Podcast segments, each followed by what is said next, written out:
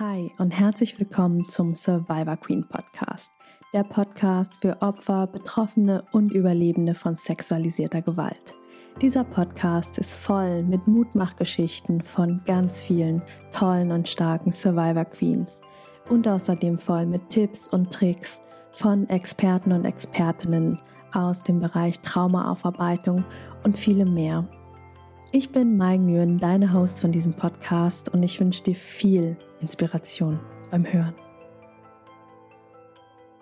Hi und herzlich willkommen zum Survivor Queen Podcast, dem Podcast von und für Betroffenen von sexualisierter Gewalt. Hier ist Familie Atalanta und heute gibt es eine Spezialfolge vom Podcast, denn wir sind heute hier alleine. Keine Mai. Ähm, wir sind ein bisschen traurig. Aber äh, wir haben uns gesagt, hey, wir haben so viele Fragen zum Thema DIS bekommen. Und ähm, die würden wir einfach gerne beantworten. Und Mai wäre dann wahrscheinlich eh nur der Fragen, die Fragenstellerin gewesen. Und ähm, ja, deswegen, why not? Und ähm, wir wollen auch direkt reinstarten und euch nochmal so einen kleinen Überblick zum Thema DIS geben, weil das ja immer so, naja, was ist das jetzt eigentlich und woher kommt das und wieso, weshalb, warum? Das sind ja so meistens die Standardfragen. Und ähm, eine Frage war zum Beispiel, kann so eine Dis eigentlich auch so später entstehen, also in der Pubertät? Und äh, konkret können wir an viele Folgen äh, von unserer Lieblingsserie Bergdoktor zurückdenken. Ja, wir sind Bergdoktor-Fans. Ähm, in denen auch eine multiple Persönlichkeitsstörung, also der frühere Begriff für eine Dis, quasi ähm, Thema war. Und ganz häufig waren die Auslöser für eine zweite Persönlichkeit dieser Menschen ähm, irgendein traumatisches Erlebnis, was ein paar Jahre zurücklag. Äh, es handelte sich in den Fällen, in denen ich mich erinnere, beides um erwachsene Menschen. Und ähm, bei beiden müssen wir leider sagen, naja, so ganz realistisch ist das nicht. Wir wollen niemandem absprechen, ähm, dass das nicht auch später geht. Es gibt viele, viele verschiedene Ursachen äh, für Trauma und für Sachen an sich. Allerdings ist der Fall, dass ähm, so eine Dis erst im Erwachsenenalter oder in der Pubertät entsteht, zumindest von den Leuten, die sich jetzt, sage ich mal, wissenschaftlich damit auseinandersetzen, ähm, eher so, dass sie sagen, okay, nee, das geht nur in der frühen Kindheit.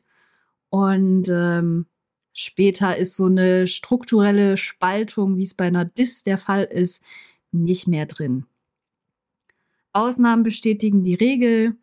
Ähm, von daher sind wir da auch tiefenentspannt, was das angeht. Aber ja, das ist so das, was, sage ich mal, vielleicht am Anfang wichtig ist zu sagen, ähm, dass es eben entsteht, bevor eine Persönlichkeit in einem Menschen, sage ich mal, ausgereift ist. Also bevor die Persönlichkeitsentwicklung des Menschen so weit vorangeschritten ist, ähm, dass es eben ein, ein Ich gibt. Ein Ich, je nachdem, wie man es jetzt betonen will. Ne? Und ähm, durch massive Traumatisierungen in der Kindheit kommt es eben dann dazu, äh, dass je nach Grad der Traumatisierung und äh, Häufigkeit und Andauern und ne, ihr wisst, dass dann eben ähm, mehr oder weniger starke Abspaltungen passieren. Ähm, und es wurde sich gewünscht, dass wir mal einen Überblick geben über naja, was, was, was ist da jetzt der Unterschied zwischen diesen einzelnen Störungsbildern oder Nicht-Störungsbildern? Ab wann wird es denn jetzt grenzwertig oder krankhaft?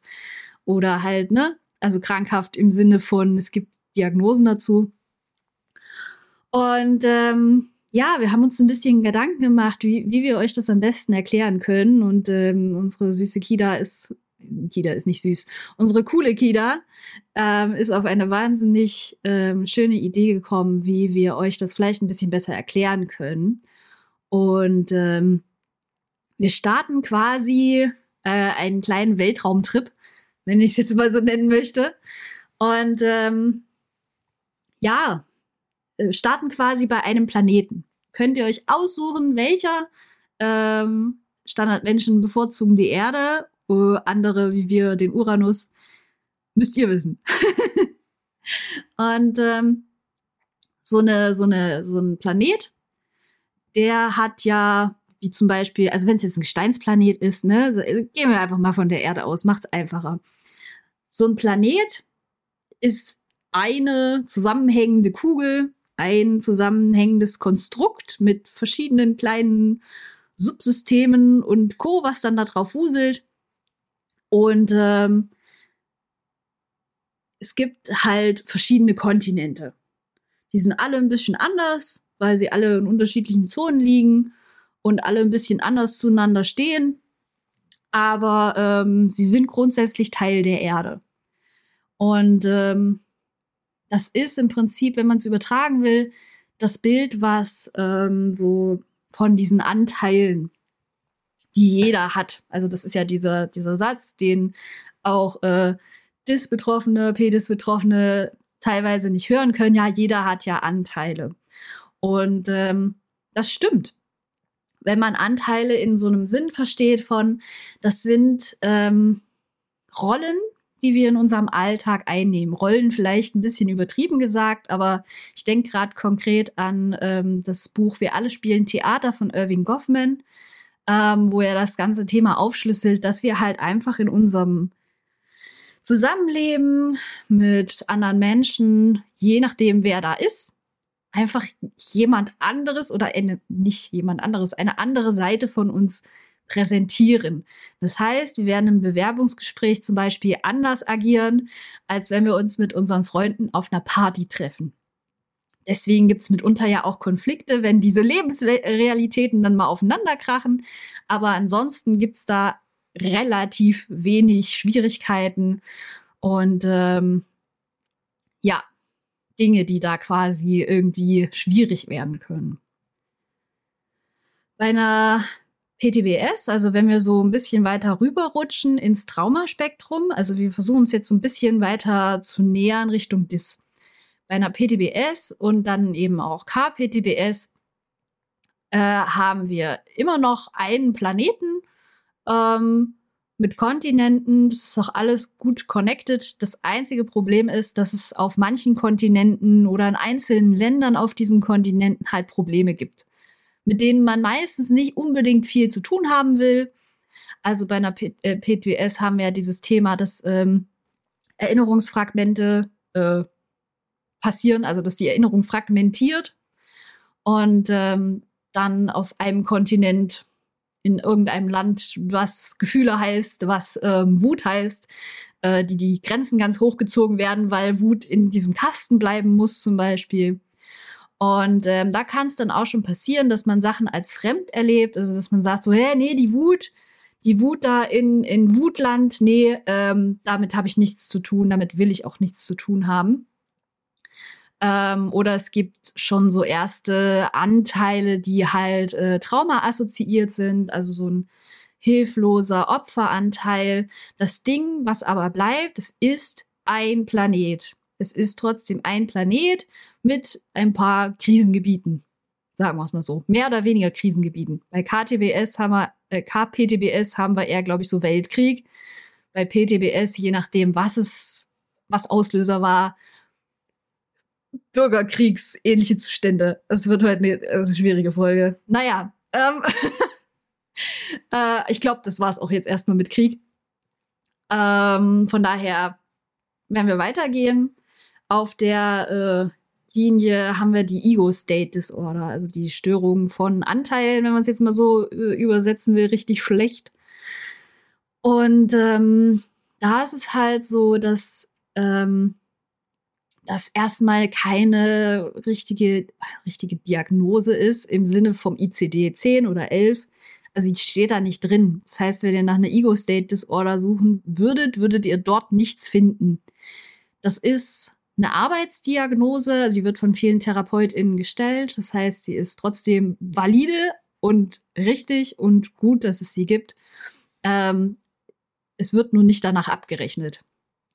Und ähm, bei der Ego State Disorder sind diese, diese Anteile, diese, ja, diese Kontinente, diese Krisengebiete haben sich so teilweise durch mehrere Meteoriteneinschläge so voneinander ähm, abgetrennt. Also die Kugel ist quasi auseinandergesprengt worden und da fliegen dann mehr oder weniger Schnipsel rum äh, um den Planeten. Die schwirren immer noch in der gleichen Umlaufbahn, ähm, aber man kann schon so sagen, okay, das ist die eine Seite vom Planeten und das ist die andere Seite oder das eine Viertel und das andere Viertel. Und ähm, Menschen mit einer Ego-State-Disorder haben halt ein sehr ausgeprägtes Anteile erleben. Ähm, also ganz verschiedene Lebensrealitäten zum Teil, die ähm, meistens durch einiges an Konflikten zwischen diesen Lebensrealitäten quasi geprägt ist. Ähm, meistens entsteht sowas, wenn schon ganz früh als Kind es wichtig war, dass man unterschiedliche ähm, Rollen inne hatte. Also unterschiedliche Ich-Varianten, die wichtig waren, um eben das Überleben von den Menschen zu sichern. Und ähm, trotzdem bleibt so das Grund Grundkonstrukt, meine Güte, es ist ein Planet, es ist ein Mensch und meistens auch ohne irgendwelche Erinnerungslücken. Ähm, genau, wichtig ist zu sagen, generell der Übergang zwischen diesen Störungsbildern ist fließend. Also wir haben ganz lange versucht, irgendwie das so ganz konkret zu greifen, wo hört das eine auf, fängt das andere an wir haben es aufgegeben.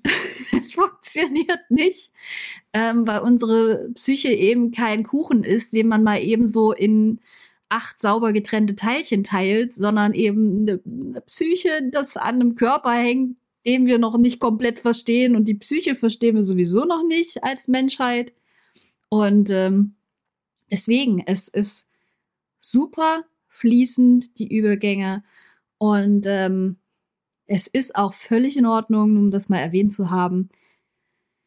Wenn man merkt, okay, irgendwie passe ich nicht in das eine und irgendwie passe ich nicht in das andere, ich bin irgendwo dazwischen. Also gerade im Dissoziati dissoziativen Spektrum, meine Güte, äh, ist der Übergang, das dazwischen, super normal.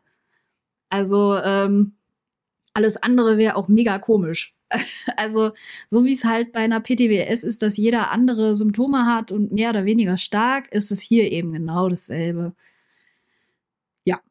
Ähm, und es ist kein Wettbewerb, Leute. Also vergleicht euch nicht miteinander, wenn ihr nur eine Ego-State-Disorder habt oder ich habe eine Dis und aber ich habe eine Pedis und ich bin stärker traumatisiert als du. Also hört bitte mit diesem Entschuldigung Bullshit auf weil das bringt im Endeffekt niemandem was, auch euch selbst nicht.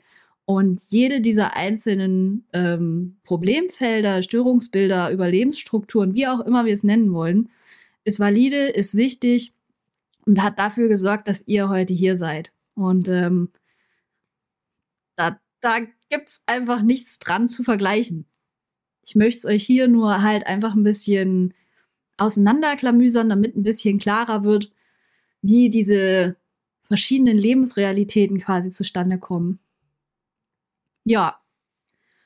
Und wenn wir jetzt so ein bisschen rauszoomen aus unserem, aus unserem Planeten, dann kommen wir so ins Spektrum von partieller Dis oder DD-NOS, also Dissociative Disorder Not Otherwise Specified Gesundheit, also ähm, so dissoziative Störungen nicht näher bezeichnet, sagt man im Deutschen.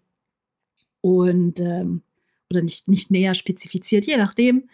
Äh, das ist quasi immer dann so die Sammelgruppierung im ICD-10 gewesen, wo, wo alles äh, außerhalb und dazwischen hinkommt.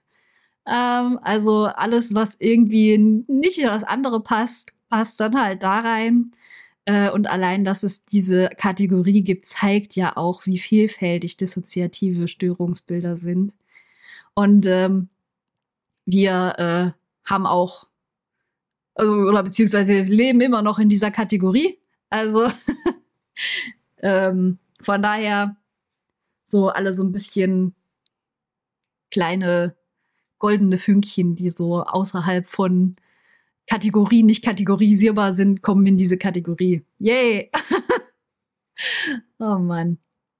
Und ähm, wenn wir uns das anschauen, dann schauen wir jetzt mittlerweile nicht mehr nur auf den Planeten, sondern auf ein Trabantensystem. Das heißt, wir haben einen Planeten im Zentrum mit mehreren Monden oder einem Mond, je nachdem, gibt unterschiedliche Arten von Systemen, die sich um diesen Mond, nee, um den Planeten, die Monde kreisen um den Planeten. Meine Güte, Kida. Entschuldigung. ähm, die den Planeten beeinflussen. Also so wie unser Mond natürlich Einfluss auf unsere Erde hat im Sinne von Ebbe und Flut und anderen Sachen, äh, ist das natürlich bei anderen Planeten genauso. Also nur für den Fall, dass du mit der Erde nicht einverstanden warst und lieber woanders abtauchen wolltest. Und diese, diese Monde sind unterschiedlich weit vom Planeten entfernt. Manche kreisen ganz äh, nah beieinander um diesen Planeten, manche sind ganz weit weg. Äh, manche haben um ihren Mond noch mehr kleine äh, Trümmerfragmente oder Zwergmode und sonst was. Und äh, die dann wiederum umeinander kreisen.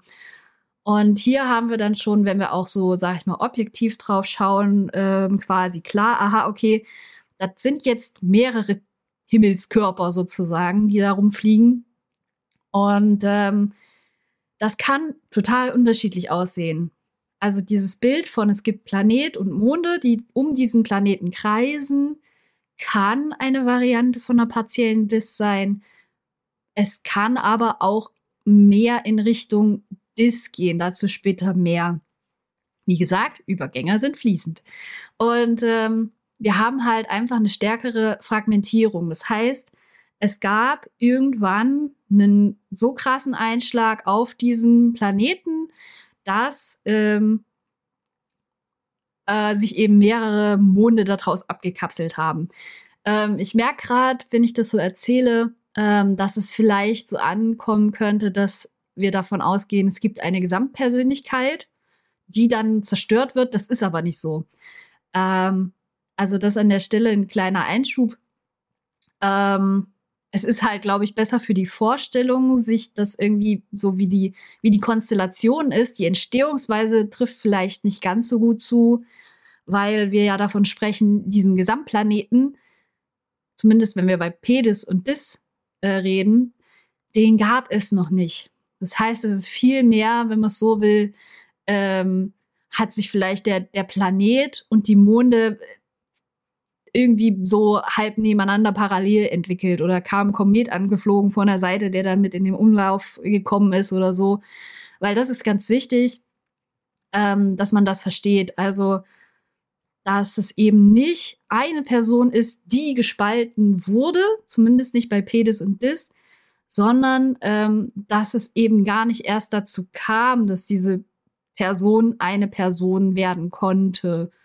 Und ähm, ich hoffe, das ist halbwegs verständlich, weil das ist relativ wichtig. Ähm, das fällt uns jetzt erst auf, dass das Bild in dem Punkt vielleicht nicht ganz glücklich ist. Aber ich hoffe, ihr versteht, worauf ich hinaus will. Eben, dass es ähm, bei einer Pedis oder ähm, DDNOS, kurz, ne, dissoziative Störung, ihr wisst schon, ähm, so stark fragmentiert ist in der Persönlichkeit, dass es eben getrennte ähm, Kugeln gibt, sozusagen. Und ähm, oft ist es so, oft, nicht immer, dass es einen großen, größeren Alltagsanteil gibt, der eben im Alltag aktiv ist und der von den, von den, man nennt das äh, emotionalen Parts, also so traumaassoziierte Teile und Co., ähm, beeinflusst wird wie eben wie Monde, Ebbe und Flut machen. Und ähm, es kann aber auch sein, dass es eben äh, im Zentrum, also dass dieser Planet eigentlich auch eher so ein Haufen von zusammengewürfelten Kugeln ist oder so eine, so eine halb zerschrotete äh, Erde, wie bei der Ego State Disorder, wo dann noch Monde drumherum kreisen. Also im Grunde unterscheidet sich die Pedis zur Dis häufig dahingehend, dass ähm, Amnesien und Wechsel deutlich weniger stark ausgeprägt sind bzw. fehlen. Was Systeme mit einer PEDIS häufiger ähm, erleben, sind sogenannte oder ist sogenanntes teildissoziiertes Handeln oder Wahrnehmen. Hm. Also, dass man so das Gefühl hat, man beobachtet eine Situation von außen. Ähm, äh, also, man, man ist quasi ja eigentlich die Person, die da sitzt. Und irgendwie weiß man das auch irgendwo. Aber irgendwie tut man Dinge, die man gerade gar nicht machen will. Und ähm, oder man hat hinterher Erinnerungen, hat aber das Gefühl, die Erinnerungen haben nichts mit einem selbst zu tun. Oder sind irgendwie, ja, so nicht, nicht mit Gefühlen, nicht mit wirklich viel Sinneswahrnehmung und, oder anderen Dingen belebt, sage ich mal. So wie man es bei einer PTBS hat, wo das ja quasi die traumatischen Erfahrungen betrifft, dass man dann da zurückdenkt und sich denkt so, oh, ähm, ich, ich habe da gar keine Gefühle dran. Das ist ja ein Schutz vom Körper. So betrifft es bei einer PEDIS quasi den Alltag. Also man kann zum Beispiel in einem Café sitzen und weiß hinterher, man war in einem Café, man weiß auch noch, mit wem man sich getroffen hat. Ähm, uns geht es zum Beispiel dann häufig so, dass wir teilweise dann überhaupt keinen Plan mehr haben, was wir überhaupt alles gesagt haben. Und wenn wir dann äh, so einzelne Fetzen noch erinnern, dann meistens so das Gefühl haben von, okay, warum, wieso, weshalb habe ich das erzählt und wer vor allen Dingen, also dass so die Frage ist so, ähm, also wer erzählt hier eigentlich was? Und ähm, Menschen mit Pedis haben meistens schon so ein ausgeprägtes äh, Stimmenhören. Das kann schon bei der Ego-State-Disorder auftreten, dass man so innere Stimmen hat. Ähm, bei der Pedis ist es dann meistens aber schon relativ ausgeprägt, dass die, ich sag mal, die Innendialoge schon relativ stärker werden. Und ähm, ja, damit kommen wir auch zur stärksten Form von einer Dis. Und da sprechen wir dann von einem Sonnensystem oder schlimmstenfalls, oder naja, ja, schlimmstenfalls auch von vielleicht einer gesamten Galaxie. Also wir haben quasi die stärkste Form äh, von diesen dissoziativen Sachen ähm, mit ganz verschiedenen Persönlichkeiten, die eben mehr oder weniger voneinander getrennt sind und weit entfernt sind. Manche sind relativ nah zusammen, also wenn wir auf unser Sonnensystem schauen, ne, so Erde, Mars, Venus, so, das ist alles relativ gedrungen zusammen. Die kennen sich irgendwie äh, vielleicht ein bisschen voneinander. Vielleicht stehen die auch miteinander in Kontakt. Ähm, um diese Planeten kreisen jeweils noch Monde. Natürlich nicht um Merkur, ne? Wissen natürlich alle Menschen, dass Merkur keinen Mond hat. Ähm Danke, Kida, für diesen äh, geistreichen Einschub. Das war zum Beispiel Teil dissoziiertes Handeln. Ähm, ja, und ähm, bei, ähm, worauf wollte ich hinaus? Ja, das passiert dann halt, dass irgendjemand was einschiebt und man sich denkt, so scheiße, was wollte ich jetzt sagen? Ähm, genau, und diese, diese Planeten können halt wieder Monde haben und die dann zusammen agieren und die untereinander beeinflussen. Und dann gibt es wie so einen Wechsel zwischen diesen Planeten. Also wie wenn jemand mit einer Kamera eine Weile lang äh, die Venus beobachtet hat und da eine Weile lang war und dann wechselt das und dann ist das Uranus-Team dran. Und ähm, bei diesen Wechseln gibt es dann eben meistens, oder das ist halt so das Leitsymptom Amnesien, also dieses, ähm, was häufig erzählt wird, gesagt wird, ähm, ich stand dann halt mit einmal woanders oder ich habe Sachen in meinem Kleiderschrank, von denen ich nicht weiß, wie die da hinkommen. Oder ich habe in den Kühlschrank geguckt, der war eigentlich leer, aber jetzt ist er wieder voll und ich bin mir sicher, ich war nicht einkaufen. Das sind dann die Dinge, die dann passieren. Und ähm, ja, das ist eben so die, die, die krasseste Form davon. Oder eben auch in, in Galaxien gedacht, dass man sagt, okay, es gibt mehrere Sonnen, um die sich Planeten drehen. Das kann man auch so sagen. Und dann ist äh, in der Galaxie dann das eine Sonnensystem einmal aktiv und dann gibt es einen Crash oder was auch immer und dann ist das andere System aktiv. Also was euch da vielleicht hilft an Vorstellung, ich weiß es nicht. Wie gesagt, also wir gehen nicht davon aus, dass es ähm, bei Pedis und Dis jemals eine Person gegeben hat. Ähm, also es ist so ein bisschen so, wenn man es so will, wie, wie die Entstehung des, des, äh, der, der Galaxie, unseres Universums sozusagen. Wir wissen bis heute nicht so wirklich genau, was passiert ist. Ähm, und irgendwann war es dann so, wie es ist. Irgendwann haben sich Gesteinsbrocken zusammengeknallt und mehr oder weniger große Dinge gemacht oder kleinere Dinge. Dann kam von da mal ein Meteorit eingeschlagen, dann hat sich das wieder abgetrennt und dann war es plötzlich ein Mond. Ähm, also es gibt ganz verschiedene Ursachen, warum Sachen am Ende so sind, wie sie sind. Und ähm, während bei PTWS und Ego State Disorder würde ich es jetzt einfach mal vorsichtig so formulieren, eher dann dieser Crash dazu führt von außen, dass eine Persönlichkeit kaputt geht, also dass die gecrashed wird, geteilt wird sozusagen, ist es bei der Pedis und das eben so, dass es gar keinen Gesamtkörper vorher gab, sondern sich halt irgendwelche Meteoriten mehr oder weniger aneinander geklatscht haben, äh, mehr oder weniger Staub aneinander gebildet hat und das dann zu einem Konstrukt mit mehreren Dutzeln, Butzeln wurde. Eieiei. ja. Also ich hoffe, man kann es ein bisschen verstehen, was der Unterschied dazwischen ist. Und ähm, ja, wieso, weshalb, warum äh, jetzt diese Sachen ähm, quasi unterschieden werden können, nicht müssen.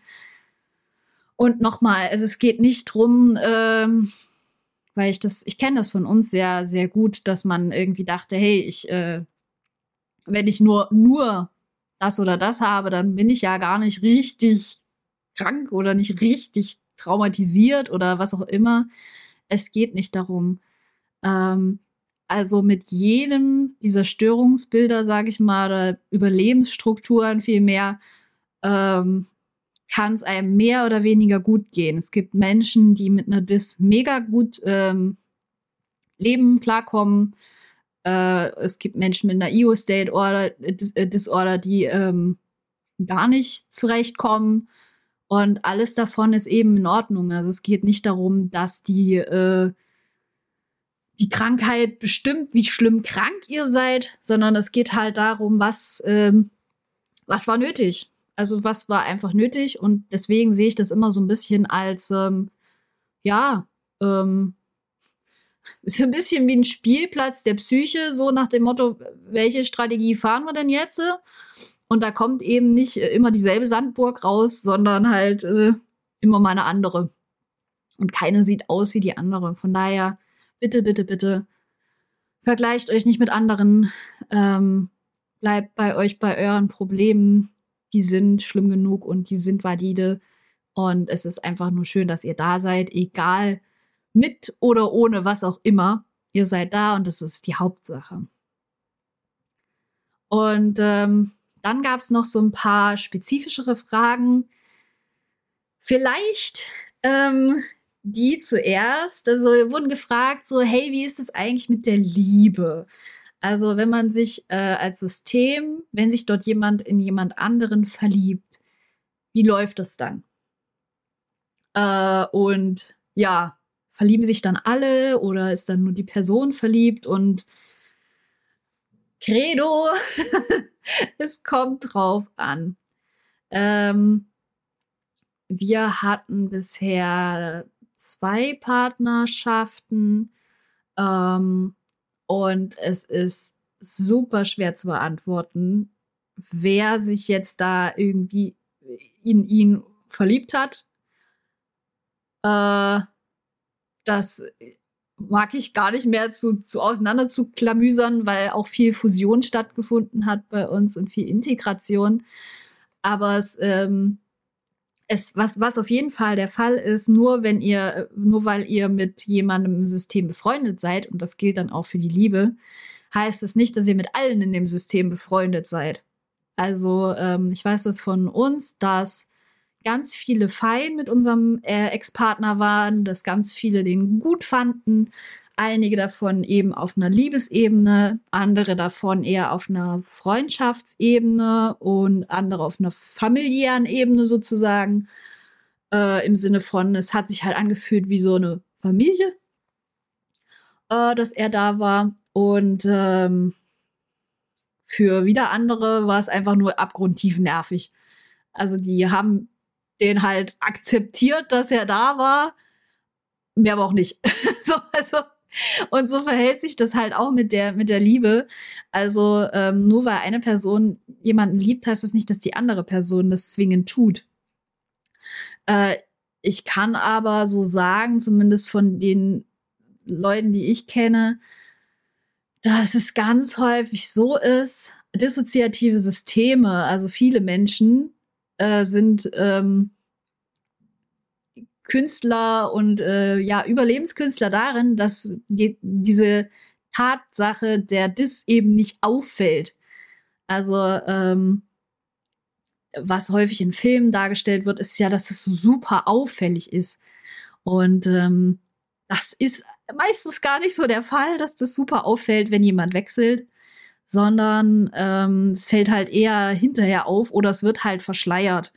Von daher kenne ich wenige Menschen bei, mit, mit Dis und Pedis, die jetzt explizit dann, ähm, ja, das dann ansprechen, wenn sie gewechselt haben und sagen, nee, ich, ich liebe dich gar nicht und ich will das gar nicht. Viele sind da eben einfach in der Überlebensstruktur, gerade auch durch die Traumatisierung gefangen, dass sie dann halt mitmachen, sozusagen. Und dann passieren halt Dinge, die sie nicht wollen. Eigentlich. Aber sie sind das ja gewöhnt, dass Dinge passieren, die sie nicht wollen. Von daher ist es wieder normal und in Anführungszeichen okay. Und dadurch schützt sich das System halt dann selber äh, vor sich selbst und vor der Umwelt, wodurch halt auch immer wieder so, ja, traumatische Situationen entstehen können. Also ähm, auch in Bezug auf die Sexualität genau dasselbe. Also ganz häufiger Triggerpunkt für Wechsel dann auch. Und ähm, das ist halt was, was massiv äh, mit der Innenkommunikation zusammenhängt, was massiv damit zusammenhängt, wie gut sind die Leute untereinander vernetzt, wie gut funktionieren auch dann, ähm, sage ich mal, organisierte, bewusste Wechsel, also dass man sagt, hey, ähm, können wir gucken, dass ich vor kann, weil das hat nichts mit dir zu tun, das möchte ich gern klären. Äh, also auch zu üben, quasi im System näher zusammenzurücken, zu organisieren, wer ist wann vorne, wie gestalten wir das und worauf kann ich mich verlassen. Von daher ist es eben nicht so leicht mit der Liebe, gerade als viele Personen ähm, oder Personen mit vielen Menschen in sich, also je nachdem, wie man es nennt. Und ähm, ja, deswegen ist es halt ähm, da wichtig, da mit der Zeit auch ein Auge drauf zu haben, wenn man in einer Partnerschaft ist. Ähm, das ist, also es kann eine ganze Weile super funktionieren, weil eben gerade die Person, die diese, diesen Menschen liebt, halt hauptsächlich im Alltag aktiv ist. Und es kann halt irgendwann passieren, dass äh, es irgendwie einen Wechsel gibt und dann kann es halt auch vorbei sein, so, weil die Person, die vorne ist, nichts mit den Menschen anfangen kann. Und ähm, ja, also die Liebe ist äh, nicht nur auch sonst, sondern auch in diesem Fall eben manchmal ganz schön kompliziert. Ja. Und die letzte Frage, mit der wir uns heute noch beschäftigen wollen, ist äh, das Thema täterloyale Anteile oder täterimitierende Anteile oder äh, gab es noch andere Begriffe, äh, Persecutors, je nachdem, also wir ähm, sind uns da selber ehrlich gesagt noch nicht so einig, wie wir das jetzt nennen wollen, weil für jeden, für jede Bezeichnung gibt es gute oder weniger gute Gründe. Also würde ich sagen, bleiben wir jetzt gerade einfach mal bei täterloyale Anteile. Und ähm, ihr ergänzt einfach den Begriff, der für sich für euch stimmiger oder besser anfühlt. Ähm, genau. Täterloyale Anteile, äh, also in eigentlich fast jedem System, was ich kenne, also von, von anderen Systemen, mit denen wir Kontakt haben, sagen wir es mal so, ähm, gibt es eigentlich fast überall diese täterloyalen oder auch täterimitierenden Anteile, die halt ähm, der Überzeugung sind, dass das, was passiert ist, das, was einem angetan wurde, richtig so war. Oder dass das Verhalten von den Tätern oder dem Täter oder der Täterin, wer auch immer es war, ähm, rechtfertigt und für gut heißt oder für gut befindet. Und teilweise eben auch dieses Verhalten imitiert, ähm, nachspielt, ähm, ja, sozusagen das, was getan wurde, wieder zurück im System aktiviert oder wieder Täterkontakt herstellt.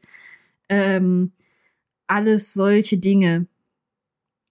Und ähm, oft ist es so, dass diese täterloyalen Anteile im System halt, ja, nicht so gern gesehen sind, was ja auch irgendwie verständlich ist, weil wer will schon gerne Täterkontakt haben und wer will schon gerne Täter sein.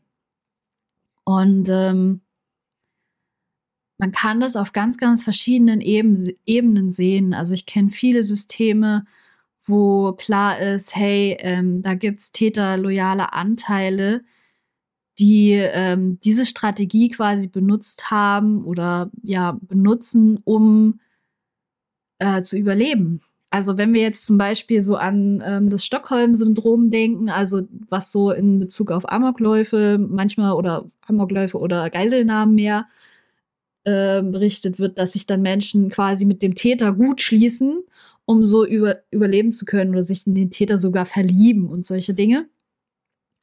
Und das ist letztendlich eben auch einfach nur eine Überlebensreaktion. Das heißt, die machen das nicht, weil die das gut finden, sondern weil sie das so gelernt haben, dass das so sein muss. Also wir reden ja meistens davon, dass es in frühester Kindheit passiert.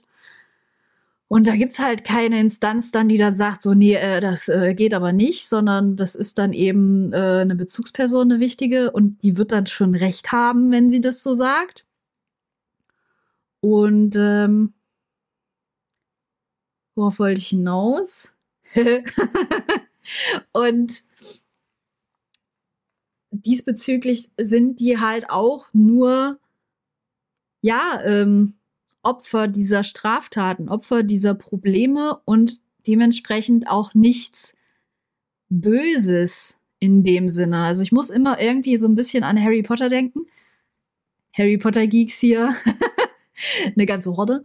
Ähm, so dieses, ähm, dieses Böse, was, was in dem Guten wohnt. Also wir alle haben eben sowieso schon von Natur aus nicht nur Engelchen in uns, sondern eben auch, ähm, ja, Täter. Jeder von uns war, wie ich meinen mein Finger für ins Feuer, oder wie dieser Spruch auch immer geht, ähm, meine Hand, nicht nur den, äh, nur den Finger. Nur, es reicht, wenn nur der Finger verbrennt. ähm, jeder von uns hat schon mal irgendwas getan, wo er oder sie Täter war oder Täterin war. Also sei es ähm, jemanden angelogen ähm, oder halt, ja, irgendwo was geklaut oder keine Ahnung. Muss ja nicht mal mit Absicht gewesen sein. Aber trotzdem gibt es halt diesen Täter, dieses Täterloyale irgendwo in uns allen. Problematisch werden täterloyale Anteile beziehungsweise auch täterloyale Persönlichkeiten in Systemen halt dann, wenn sie uns in Gefahr bringen und wenn sie das System schädigen. Und ähm, da ist es eben wichtig zu begreifen, hey, die haben da mitunter einen guten Grund für. Was aber wichtig ist, gerade wenn man sich mit dem Thema auseinandersetzen will, ähm, bestenfalls habt ihr jemanden an eurer Seite, der euch damit unterstützt, weil alleine auf die Suche und so in die Arbeit mit täterloyalen Anteilen zu gehen, ist meistens echt heavy und schwierig, weil die es meistens ganz gut beherrschen, einen so in diese Parallelwelt zu tauchen, wo dann eben das alles Sinn macht, was die Täter gemacht haben, einfach um eine Kontrolle darüber zu haben. Also wenn ich sage, ja, äh, der hat es des und deswegen gemacht und äh, deswegen bin ich schuld daran, dann habe ich halt die Kontrolle wieder über das, was passiert ist, was mir angetan wurde. Und ähm, das, das, das zieht halt einen ganz schnell in diese Welt von, ja, vielleicht war ich ja doch selber schuld. Und da ist es halt unglaublich wichtig, ähm, einen stabilen Anker im Hier und Jetzt zu haben und eine stabile Person am besten auch an der Seite, die dann eben sagen kann, nee, das sind und bleiben Straftaten, das geht nicht. Äh, und da bist du auch nicht schuld dran. Und diese täterloyalen Anteile, ich will nicht müssen sagen, weil müssen muss niemand was, äh, können, dürfen halt lernen, dass die Welt, die ihnen da vorgegaukelt wurde, eben nicht der Realität entspricht. Also die sind meistens unglaublich clever. Das heißt, die haben dich binnen weniger Millisekunden durchschaut, wenn du was von denen willst. Äh, und unglaublich äh, auffassungsstark und meistens auch richtig kraftvolle Persönlichkeiten, die wenn sie mit ins System integriert werden, also nicht im Sinne von, das ist dann eine Person, sondern sie sind einfach mit verfügbar im, im Team sozusagen, ähm, dann können das mega krasse Beschützer und mega krasse Gerechtigkeitskämpfer werden, die dann auch äh, sonst was durchprügeln an Gesetzen und äh, Widersprüchen und äh, alles Mögliche. Also das sind wirklich taffe Persönlichkeiten, die es halt auch verdient haben, dass man ihnen hilft. Das Problem ist halt einfach nur, dadurch, dass sie so am Täter kleben oder an der Täterin kleben, äh, hat man halt ganz oft einfach keinen Bock, sich mit denen auseinanderzusetzen. Und ich sage, nee, äh, da, ich bin froh, dass ich aus der Suppe raus bin. Lass mal. Und ähm, ja, deswegen, also es ist, es ist einfach nicht easy. Und es ist völlig in Ordnung, wenn man da einfach merkt, ich, das ist noch zu heavy, mich damit auseinanderzusetzen. Ihr könnt euch darauf verlassen, äh, solange sich niemand drum kümmert. Also ich, da bin ich ein bisschen zynisch und vielleicht ein bisschen, naja, aber solange sich halt niemand drum kümmert, werden die auch nicht weggehen. Also die sind, die bleiben da, die sind meistens relativ geduldig und haben einen langen Atem mit ihren Überzeugungen. Von daher äh, ganz liebevoll einfach die ähm, Erinnerung auch für alles, was das System betrifft und Systemarbeit und Innenkommunikation, hast du nicht gesehen. Äh, das läuft alles nicht weg. Alles Stück für Stück nacheinander. Du musst das nicht äh, durchprügeln, alles schnell, schnell. Funktioniert sowieso nicht so als kleiner Tipp, aber das wissen die meisten selber schon. Äh, ja. Und ähm, was wollte ich noch sagen? Ach ja, selbstverletzendes Verhalten übergriffiges Verhalten ist halt auch was, was äh, von Täter-imitierenden oder täterloyalen Anteilen so äh, mit rüberschwappt. Also das, ähm, das kenne ich von uns, dass eben ähm, Sachen wiederholt werden, um quasi wieder Ordnung herzustellen. Also ganz häufig dienen ja, äh, ja die Dinge, die getan wurden, als Bestrafung und ähm, wenn eben so ein täterloyaler Anteil zu der Schlussfolgerung kommt, hey, das, was du da getan hast, also dass du mit der Therapeutin zum Beispiel geredet hast, ähm, das geht nicht, weil der Täter hat gesagt, wir dürfen mit niemandem drüber reden. Also muss ich mich jetzt vorsorglich selbst schon mal bestrafen, damit der weiß, dass ich ihm noch äh, treu ergeben bin, sozusagen. Und ähm, das ist halt was, was das System massiv belasten kann, solche Selbstverletzungs-, Bestrafungsszenarien. Ähm, und ähm, da ist es dann halt wichtig, so in der Arbeit mit täterloyalen Anteilen oder Persönlichkeiten dann auch zu sagen, hey, ähm, ich verstehe das ähm, und das und das sind die Regeln vom Körper.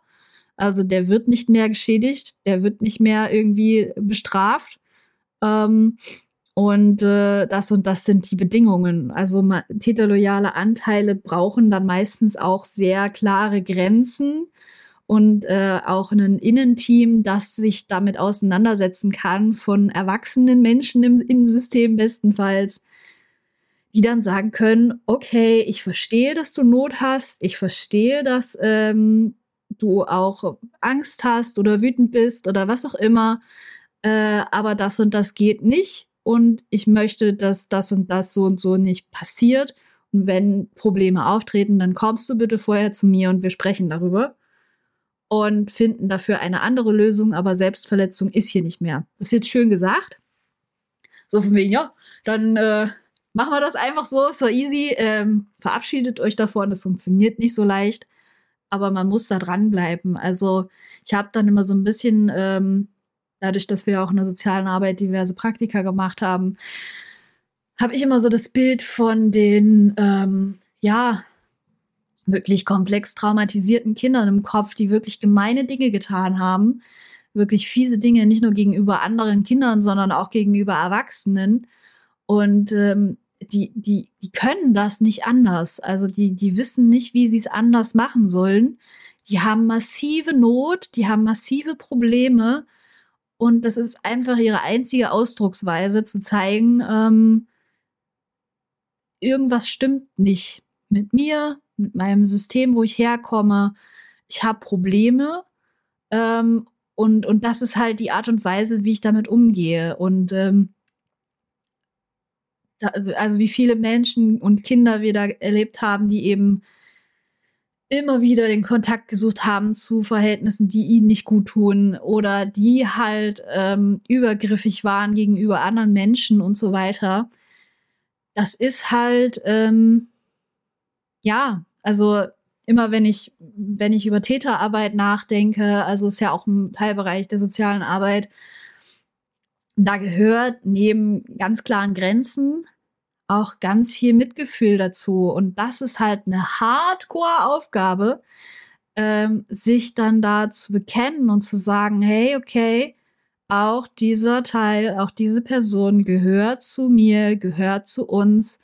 Und ähm, wir schauen, was wir damit machen. Und manchmal unterscheiden sich dann auch wieder die Geister, weil, naja, manchmal, bei manchen geht's, bei manchen nicht. Äh, für manche ist es Humbug, für manche nicht. Manchmal ist es auch wichtig, dass wenn Teile nicht zu einem gehören, also wenn Teile dieser Person quasi nur pures Gedankengut vom Täter ist oder von der Täterin ist, dann ist es auch manchmal dran zu sagen, okay, das geht jetzt mal wieder back to äh, Absender, weil das ist nicht meins. Und das ist halt das, was ultra schwierig ist, gerade im System viele. Äh, was davon ist unseres, was davon ist meins und was gehört überhaupt nicht zu uns. Also da geht dann auch der Querverweis transgenerationales Trauma bei uns meistens auf. Also zu schauen wirklich, ähm, ist das was, was ähm, meinem Wertesystem, meiner Vorstellung vom Leben entspricht. Auch bei diesen täterloyalen Anteilen ist es wirklich was, was meins ist oder ist es nur meins, weil ich es brauche. Für was auch immer. Zum Überleben, zum Klarkommen, zum Kontrollieren, was auch immer. Und dann halt zu schauen, okay, behalten oder weg damit und dann, ähm, ja, bestenfalls therapeutisch begleitet. Zu schauen, was macht man jetzt damit? Also, ähm, wie viele Sachen wir schon in den Fluss geschmissen haben, um es irgendwie loszulassen, um zu sagen, hey, das geht jetzt mal wieder zurück an Absender. Ich kann schon gar nicht mehr zählen. Ähm, aber solche Sachen helfen dann manchmal, um da eben einfach auch so einen Frieden herzustellen. Ja, aber grundsätzlich, wir sind keine Expertinnen zum Thema äh, Täterarbeit oder zum Thema ähm, Aussteiger und sonst was, weil das ist alles nochmal eine Spur heaviger, wenn man das, ähm, ob, man, ob man das nun nur in Anführungszeichen intern lösen muss oder ob das Problem halt auch extern besteht und da wirklich halt ähm, Persönlichkeiten oder Anteile dabei sind, die wirklich aktiv Täterkontakt aufnehmen. Äh, und äh, ja, Retraumatisierungen dadurch quasi hervorrufen. Ähm, da haben wir in Anführungszeichen das große Glück, dass wir es geschafft haben, da eine dicke Distanz zwischen uns und unserer Herkunftsfamilie zu bringen. Und ähm, sich da auch die meisten im System einig sind, dass das äh, in jedem Fall zu verhindern ist, dass da wieder Kontakt hergestellt wird. Und ähm, ja, von daher, ich, ich und wir denken an alle ähm, Menschen da draußen, die gerade eben einfach nicht sicher sind, die ähm, Täterkontakt haben, haben müssen, was auch immer da los ist. Weil sowas ist einfach, ähm, ja, mega krasse Scheiße. Also ein anderes Wort gibt es dafür auch nicht. Und ähm, ja.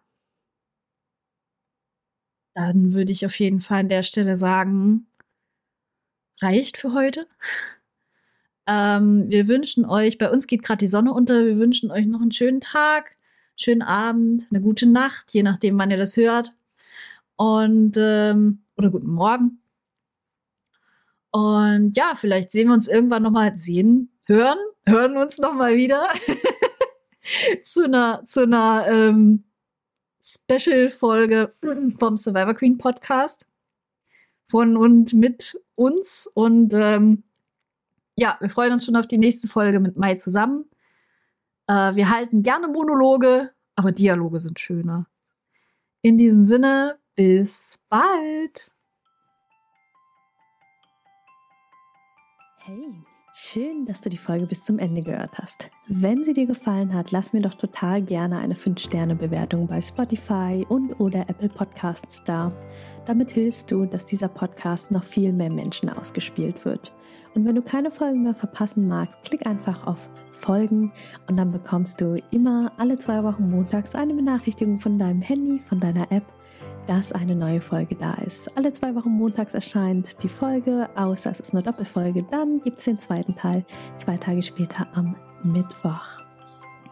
Und wenn du dich mehr zum Thema Trauma und Traumaaufarbeitung einlesen magst, dann lad dir doch total gerne mein E-Book runter. Das findest du kostenlos in den Show Notes. Da sind auch alle anderen Links, über die wir hier in der Podcast-Folge gesprochen haben. Ich freue mich, wenn wir uns in der nächsten Folge wieder hören. Bis ganz bald, deine Mai. Ciao.